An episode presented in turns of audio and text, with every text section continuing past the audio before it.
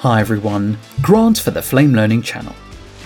In this video, you'll learn about some of the new enhancements to the Gmask Tracer tools in Flame 2022. This affects the Gmask Tracer, Image Toolset, and Action 3D Compositor. So you'll cover Gmask creation and manipulation, discover the new softness options, and get to grips with improvements to the Gmask edit box. When it comes to creating masks with the Gmask Tracer, the behavior is the same in the Gmask Tracer, Image, and Action 3D Compositor. You go into the tool and add a mask. This can be done using the contextual menu or the node bin. Now, one of the most noticeable changes is when you click and draw your mask, the spline is drawing live behind the cursor. This means you can see where the spline is going to go before making a vertex point. You simply click and move to make corners, or click and drag to make rounded tangents. As a tip, if you prefer to draw tangents all the time and avoid any hard corners, go to the Action Preferences in the Flame main menu and turn on Auto Tangents under the Gmask Vertices header. The next time you start drawing a G-mask, the vertices will always have tangents, and your edges will be automatically smoothed out. So you choose the way you'd like to work. Now let's focus on some of the functions as you draw the mask. So I'll put down a few vertices to get started. Now let's say you would like to manipulate some vertices or tangents whilst in the middle of creating the mask. This is not a problem. All you need to do is select the vertex point to move it, or the tangent to make an angular adjustment. The spline creation temporarily turns off, but you remain in draw shape mode. As soon as you select the last vertex, the spline creation will re-enable. To toggle a vertex between a corner or a tangent, you press and hold the B key and click on the point. To break the tangent handles, you also hold down the B key and click and drag on the handles. When you release the button, you are back in draw shape mode and you can select either the first or last vertex to continue drawing your mask. This is more intuitive than previous versions of Flame, and it gives you great flexibility even when initially creating the spline. Now, when it comes to softening your mask's edges, or what you may call feathering, there have also been a few enhancements as per user requests. Firstly, I'll switch over to the result view of the Gmask tracer to take a look at the matte.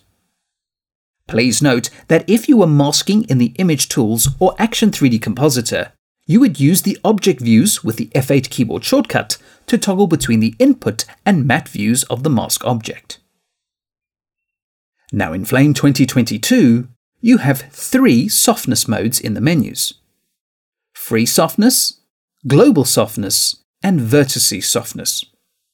Free softness is the default, and clicking the Add button will add a softness gradient point on the Gmask. If you wish to delete a softness point, ensure it is selected and click the Delete button. All the softness defaults, including the gradient mode, can be changed in the Flame main preferences under the Action tab. Focusing back on free softness, this mode allows you to place as many gradient points as you want on the mask, either using the Add button, contextual menu over the spline, or keyboard shortcuts. The gradient points can be moved up and down the spline and shaped however you want. A great tip with free softness is if you select multiple vertices with Control and Drag and add softness, you get multiple gradient softness points near each selected vertex. So plenty of options here. Switching to global softness simply adds a single softness point, and that is it. You use this if you want an even feathering without the chance of adding multiple gradient softness points to the mask. The third and final softness mode is vertices softness. This mode places a softness gradient point at each vertex. First, you need to ensure that all your gradient points are selected, and then you adjust the in and out offset of the gradient spline to control the feathering of the selection.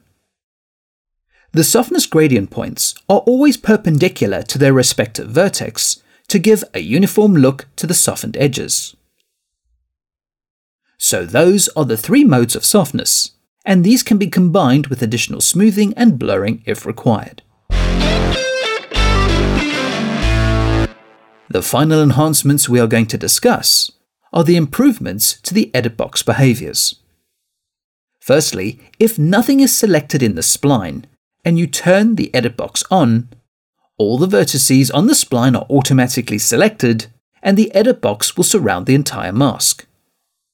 This eliminates extra steps of having to select all the vertices if you want the edit box to affect the entire mask. If you already had a selection of vertices on the spline before turning on the edit box, the edit box will keep the selection and you can manipulate that part of the spline.